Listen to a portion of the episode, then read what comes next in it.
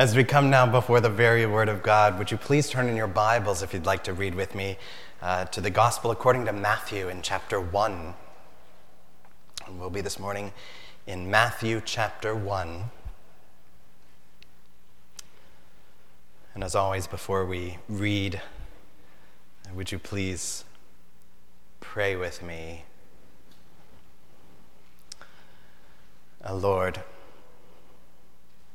we know that what we've just sung is true, that the darkness will turn to dawning and dawning to noonday bright, and we, we hope in these things. We know that your way is perfect, and your word is true, and that your voice goes out through all the earth. Help us now in this moment to hear your word and to carry it with us as a great treasure. By your Spirit, would you open our ears to hear and our hearts to believe? And we ask this in Jesus' name. Amen. This is Matthew in chapter 1. I want to take up this morning just these first uh, six verses. So, Matthew chapter 1 will begin in verse 1. The book of the genealogy of Jesus Christ, the son of David, the son of Abraham. Abraham was the father of Isaac, and Isaac the father of Jacob, and Jacob the father of Judah and his brothers, and Judah the father of Perez, and Zerah by Tamar, and Perez the father of Hezron, and Hezron the father of Ram, and Ram the father of Amminadab, and Amminadab, the father of Nahshon, and Nahshon the father of Salmon, and Salmon the father of Boaz by Rahab, and Boaz the father of Obed by Ruth, and Obed the father of Jesse, and Jesse the father of David the king, and David was the father of Solomon by the wife of Uriah. This is the word of God. Now, this is an interesting place for us to be. What has brought us here now uh, today to this part of the Bible? We, we just finished uh, through long several months in Hosea, so we need to pivot and move some other place in God's Word. So here we are in Matthew. We are just a couple of short weeks away from a very special season. And I'm not talking about the Christmas season. The church counts the Christmas season as starting on Christmas Day and extending after that. Uh, so the Christmas season is still quite a, quite a few uh, weeks off. What's really coming up for us soon is the Advent season. Advent is the time before Christmas, and it's, it's about the anticipation of the coming of Christ, not just about the coming of Christ himself, but about the anticipation of his birth. So today we're, you know, we're in, we're in mid-November, so we're not even quite to, to the Advent season yet, yet, and I don't want to rush us in that direction. I know we're, we're, I guess in some sense, anticipating the anticipation, and, and I know many folks get really grumpy about how Christmas seems to creep earlier and, and earlier. It's kind of swallowing up Thanksgiving and all the holidays before it. You know, the, the, the, the stores, have you noticed, are now already playing that Christmas music to remind us to buy more things. And I know I get uh, grumpy for good or for bad about some of that uh, Christmas creep as well. But it is always a good time for us to set our minds upon the coming of Jesus. So, in these next weeks, we're going to allow Matthew to be our guide to bring us to Jesus. And we want to start where Matthew starts to deepen our understanding here. The big question for us is in some ways simple, in other ways complex. The big question is just who is Jesus? And so, as we follow Matthew, we'll especially look at the titles given to Jesus and what they mean for us. So that's where we're headed. Now, I want you to imagine humor me for a moment. I want you to imagine that you know nothing of the Bible outside of what you might have heard from, from culture. That is, there, that you have had at no point in your life no direct contact with God's Word. You've never even opened or touched even a Bible before. But one day, you stumble upon a copy of the New Testament. And for whatever reason, curiosity or otherwise, you open it up, and like you do with any other book, you turn to the first page. Because even though we as Christians are used to flipping around in the Bible, jumping from book to book and chapter to chapter, that's not typically the way books are read. Usually you read books from front to back. So you open up the very first page of the, of the New Testament and you start to read. And the first words you read are these The book of the genealogy of Jesus Christ, the son of David, the son of Abraham. And from there, your eyes kind of scan down the page, and, and you could see this long list of, uh, of names that it, it would be e- easy to skip them. And, and so, what might we learn, at least from just approaching the text this way? Even if this is your first go and you know nothing else, you probably get a solid sense of who the main character of the Bible is. You know, we've got this guy, Jesus, right up front and center. He is, he is the guy. And, and the first thing we see about Jesus is not a record of his birth. In Matthew, there is a short section in just a little bit, we'll get there in a few weeks, about Joseph and Mary and the birth of Jesus. But none of that stuff, at least in Matthew, has all the nativity scene bits that we might be familiar with. In Matthew, at least, there's no mention of shepherds. There's no Bethlehem. There's no swaddling cloths. There's no angels appearing to at least Mary um, those things are all in the Bible, but that's in the record of, of Luke, Luke's gospel.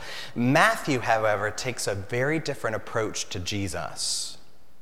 He doesn't start with his birth, he starts with, with history, with a lineage. And so, even if you're a first time reader, you might get a sense that there's a story before the story. That is, that there's a context before this that we should know about. Even if you don't even know that an Old Testament exists, you probably get a sense that whatever came before this was important, that there was something earlier. So you might start to wonder as your eye scans down this big list of names, even if you're familiar with the Bible, you know, who are all these people? Am I supposed to know them all? Am I supposed to recognize these names? Am I missing something? And without the Old Testament, the answer to that is well, yes. There is something missing if we don't have that earlier story. Matthew expects his readers to know or at least to learn who at least some of these people are. Because they matter for Jesus and matter for us. It matters what this heritage of Christ is about. Now, we know, because we have a little bit of experience with the Bible, that Christ's heritage is not about his origins. Since we know that uh, more than just this first page of the New Testament, we know that in a proper sense, technically, if we want to be technical, Jesus doesn't have an origin. He had a birth, but he's also the eternal Son of God. That is, Christ has always been, he, is, he will always be. Jesus has no beginning and no end. So we'll hear, if we were to keep reading, we'll hear Jesus later say, Before Abraham was born, I am. So it's not just about his origins, and yet Jesus is still connected to Abraham in some significant way. There is a sense in which Jesus is descended from the line of Abraham, and we need to know why that connection matters. Because Matthew doesn't, doesn't give every single person in the heritage or lineage of Jesus, he doesn't give them all equal weight. So if you read, you notice, it probably was hard to listen to me say it slowly and not skimp past it. The word father of, so and so is the father of this person, so and so is the father of this person. Father of can technically, literally mean the dad of, but it can also and commonly means the ancestor of. So my father is my dad, Matt. My grandpa is also my father in this sense. You know the old language of so and so begat so and so? He begat this and begat this and begat this. That means somewhere along the line was your was in your lineage. That means that Matthew can skip over generations if he wants, and he does. There are people that are just clipped out of this lineage for whatever reason. So there are some people that Matthew omits, as many names as he gives us, he omits a whole bunch of people. And on, on the flip side of the coin, there are other people in this heritage that he does the opposite with. There are a few people in this heritage that he highlights. You can see them right up front. He highlights two people in particular David and Abraham. Now, there are a bunch of people in the heritage of Jesus that Matthew could have highlighted.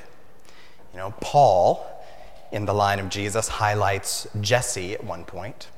You know, that Christ is the shoot that comes from the stump of Jesse, he says. Uh, John highlights uh, Judah in the line of Jesus, that Christ is the lion of Judah. And, and Luke, when he gives the genealogy, highlights Adam. He takes Jesus all the way back to Adam, the first man. So Matthew could have highlighted uh, any number of people in here, but he wants us to see, for some particular reason, the significance of both David and Abraham. Now, next week, Lord willing, we'll take David. Today, we want to take up Abraham. And we want to know why it matters on page one sentence one of the New Testament that Christ is the son of Abraham. Why is that important for us? The answer, the too short answer, is that Abraham's offspring is the bearer of God's blessing.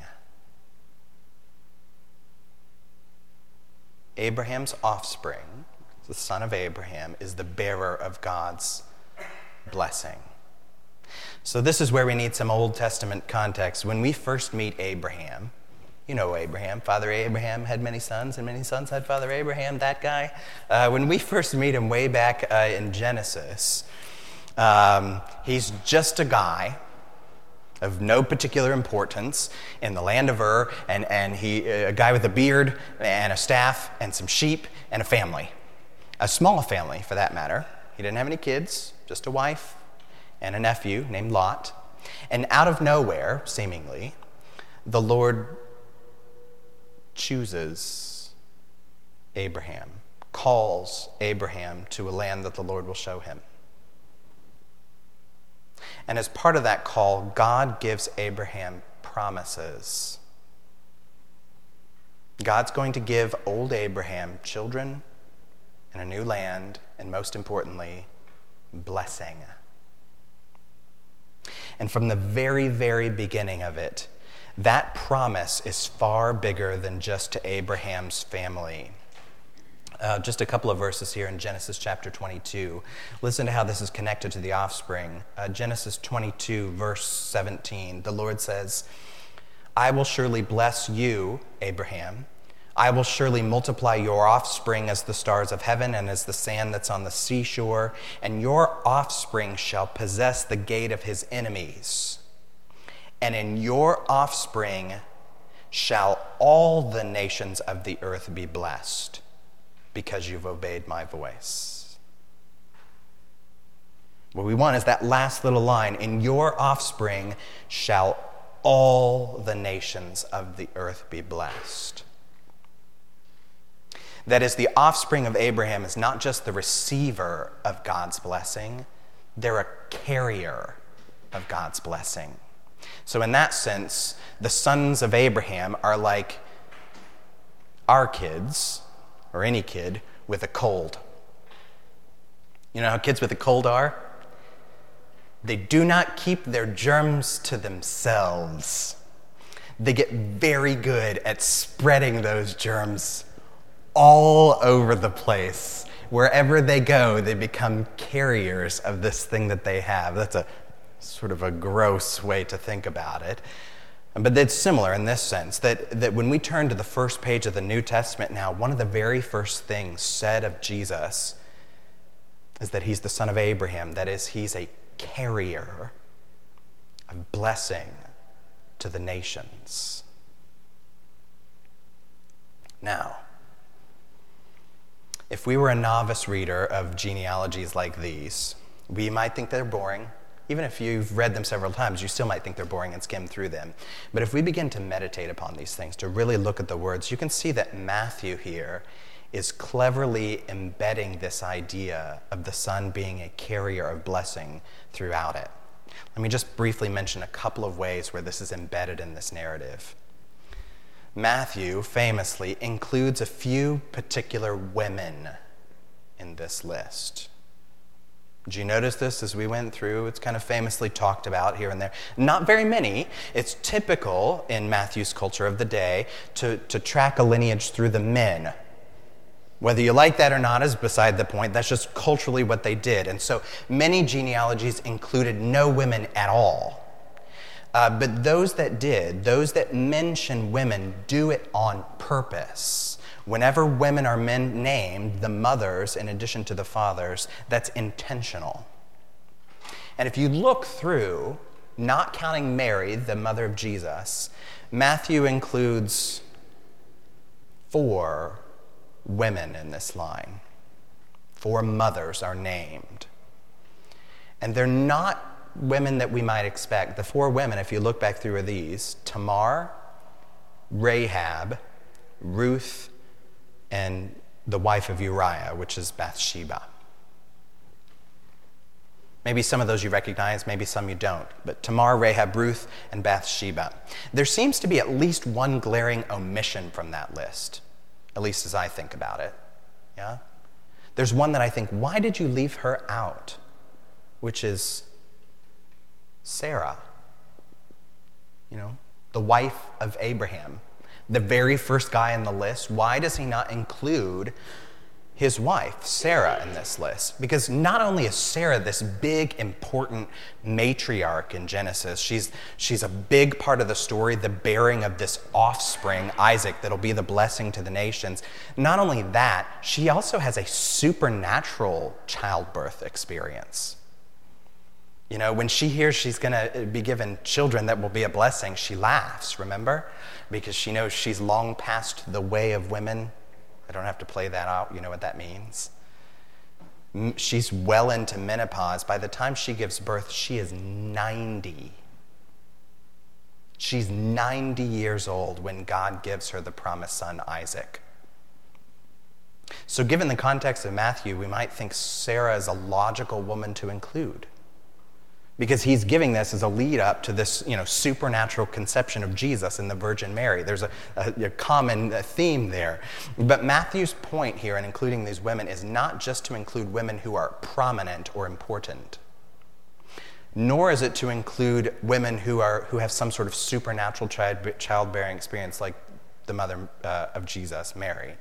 His main reason for including these women, as far as I can tell, is he includes these women because they are Gentiles,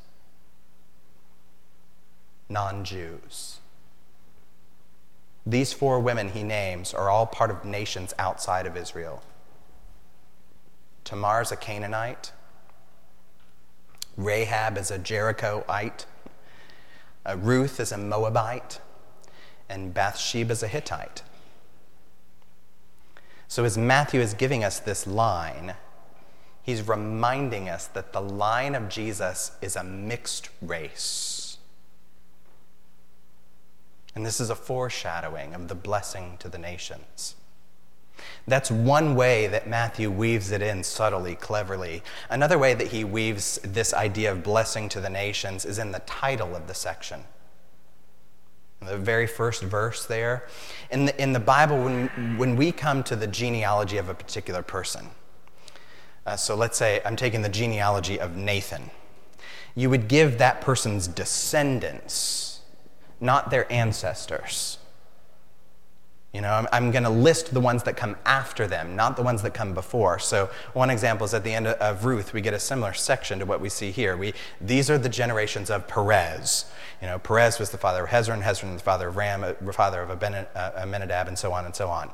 So, so here in Abraham, we're starting with Abraham and leading up to Jesus. So this should be called the generations not of Jesus, but of of Abraham. These are the generations of Abraham. And yet, that's not how he calls this section. If you notice in the very opening of Matthew, he doesn't just say, This is the genealogy of Jesus. He says, The book of the genealogy of Jesus. Meaning, this is not just a reference to this opening list of names, this part of the first chapter, that the entire book of Matthew, in some sense, is a genealogy of Jesus. That it's a reference to all that would come after him. That even though Jesus had no biological children, he had no wife, uh, no sons and daughters, he is about to grow a mass of spiritual disciples. And those spiritual descendants will be a blessing to the nations. That's the whole trajectory of this book. You can hear it at the very end. That's what the whole thing is building up to, so that some of the very last words of Matthew are these in chapter 28. Go therefore, Jesus says, go therefore and make disciples of all nations. That's what this is really setting us up for. Now, the fact that Jesus is the son of Abraham and the agent of blessing to the nations, that's a major theme, not just in the book of Matthew, but in the whole New Testament, the whole Bible. Let me point out to you just how central this theme is. Because Paul takes this up in Galatians chapter 3. We won't be able to read it all, but he takes up this theme of the blessing to the nations. And in Galatians chapter 3, I could talk tons about this if I had time, and I'm sure you would be riveted by it. Uh, but uh, the children of Abraham who received this blessing are descended, he says, not by, not by birth, but by faith in Jesus. And, and he says, now Jesus has, has opened this way of blessing by becoming a curse for us, he says.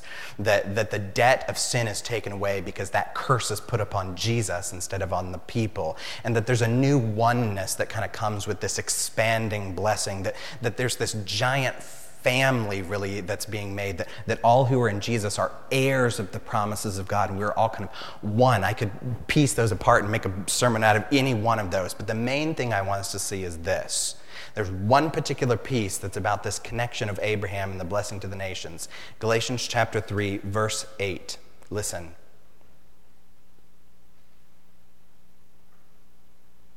And the scripture,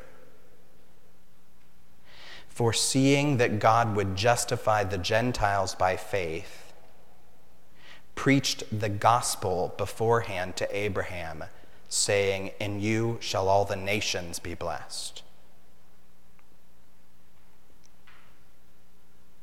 What we want here, what I want us to see here, did you catch this at the very end?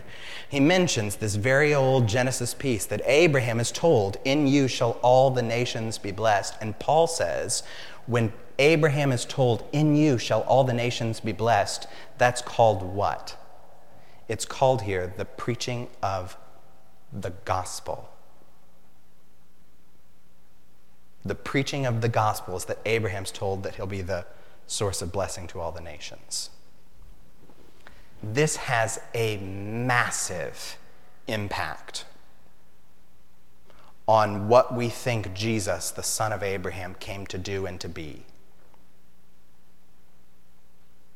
Because some people think the gospel, which is a very Christian sounding word, the good news is what it means. Some people think that the gospel is this the gospel is you pray a prayer you ask Jesus into your heart, Jesus saves you from sin, and then you get to be in heaven someday to be happy with God. Some people think that that's the gospel. And in some ways, that's not entirely wrong. That's part of the gospel. There is good news for sure in that. The problem, however, with that approach is it's just too small. And honestly, it's usually a little too selfish. Jesus came for me to save me so that I can be with God forever. The gospel of God, the real gospel, is far bigger than just you. Jesus came to rattle the chains off the whole earth. Jesus came to send the slavery of sin up in a puff of smoke, to purify for himself a glorious, unified, massive people, greater in number than all the stars of the sky and the grain of sands on the shores. This gospel, this massive earth wide gospel, is an actual source of hope for us. Because listen, a gospel that you can just fold up nicely and tuck into your pocket will not do you a lick of good.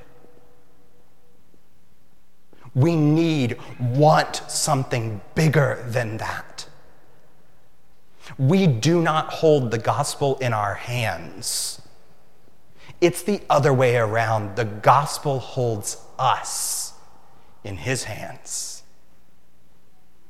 So the gospel then is not just about blessing to me, what Jesus does for me, where I am going to be after I die. It is that, but it's transforming us into agents of blessing now and forever. Now, in order to be part of this, we do, this does not mean we need to travel to some nation on the other side of the globe to put this blessing into effect. Some people do that. We praise God for them. Maybe that might even be some of you, that God has some foreign mission call upon your life. But the agents of blessing are not just foreign missionaries, all Christians, all people who are in Jesus are to be agents of blessing to the nations. And the nations includes your neighbor. That means there's implications for you, whether you set a one foot outside of Rensselaer or not. As we close here, let me mention just briefly three areas of implication this call to blessing the nations has upon us. There's implications here for our prejudices. It seems that few people seem to think that they hold any sort of harmful racial attitudes. And yet, somehow, racism is still a major persistent tension that is coming from somewhere.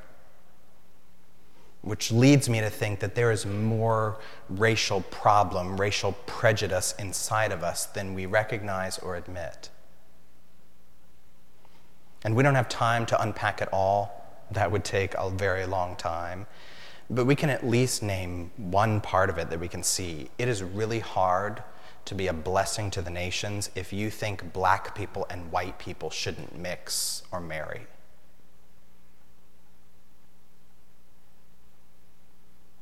That's one implication. There's also implication here in this blessing of our, of our music, especially our praise music. You know, if you turn on the radio, what passes for worship and popular Christian music is way too me centered.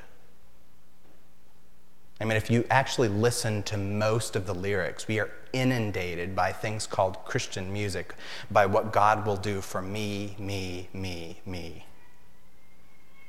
You know, even, this isn't just about the modern stuff either, even in cl- classic Christian hymns, we need to be careful how we receive them. So, something like, you know, this one Blessed assurance, Jesus is mine. That's not wrong. There's a good use for that. Blessed assurance, Jesus is mine. There's, there's hope in that. There's comfort in that. We can hold on to that in a way that's good. But it's not good if we use something like that as an excuse to just box Jesus up and keep him in the nightstand or can him up and keep him on our shelf. Blessed assurance, Jesus is mine. It's really hard to be an agent of blessing to the nations if you mainly sing about what Jesus has done for me. third and final implication here is how this impacts our families. You know, we're to be the blessing of God to the nations, but this, this doesn't necessarily mean that we're getting rid of the family delineations. Abraham's originally told, In you all the families of the earth will be blessed which means that there's still distinction of families, pockets with different last names. There's still a place, of course, for family time that's just us, that's just our family. And yet, some of us, maybe myself included, need to be careful that we don't let our families lose that outward facing component. That our home is permeable in some ways it is really hard to be an agent of blessing if we teach our kids and grandkids how to share their toys, but not how to share Jesus.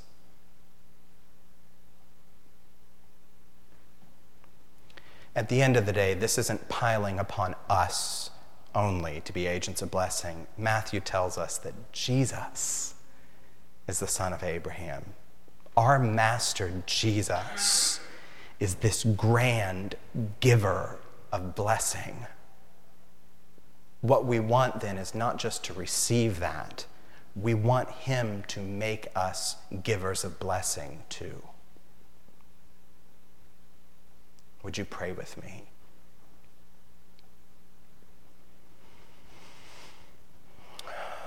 Lord, we know uh, that we are just one part of masses of generations that you have made your own. And Lord, we are thankful to be part of that, that you would bring us into your family. Help us not just to sit upon these things, but to share them. Stir in us a desire to be set on mission to bless the nations, or even just to bless the neighbor across the street. Thank you for being a God who is this powerful and this kind to be so giving to us. We are grateful and thankful to you, and we give you praise in Jesus' name. Amen.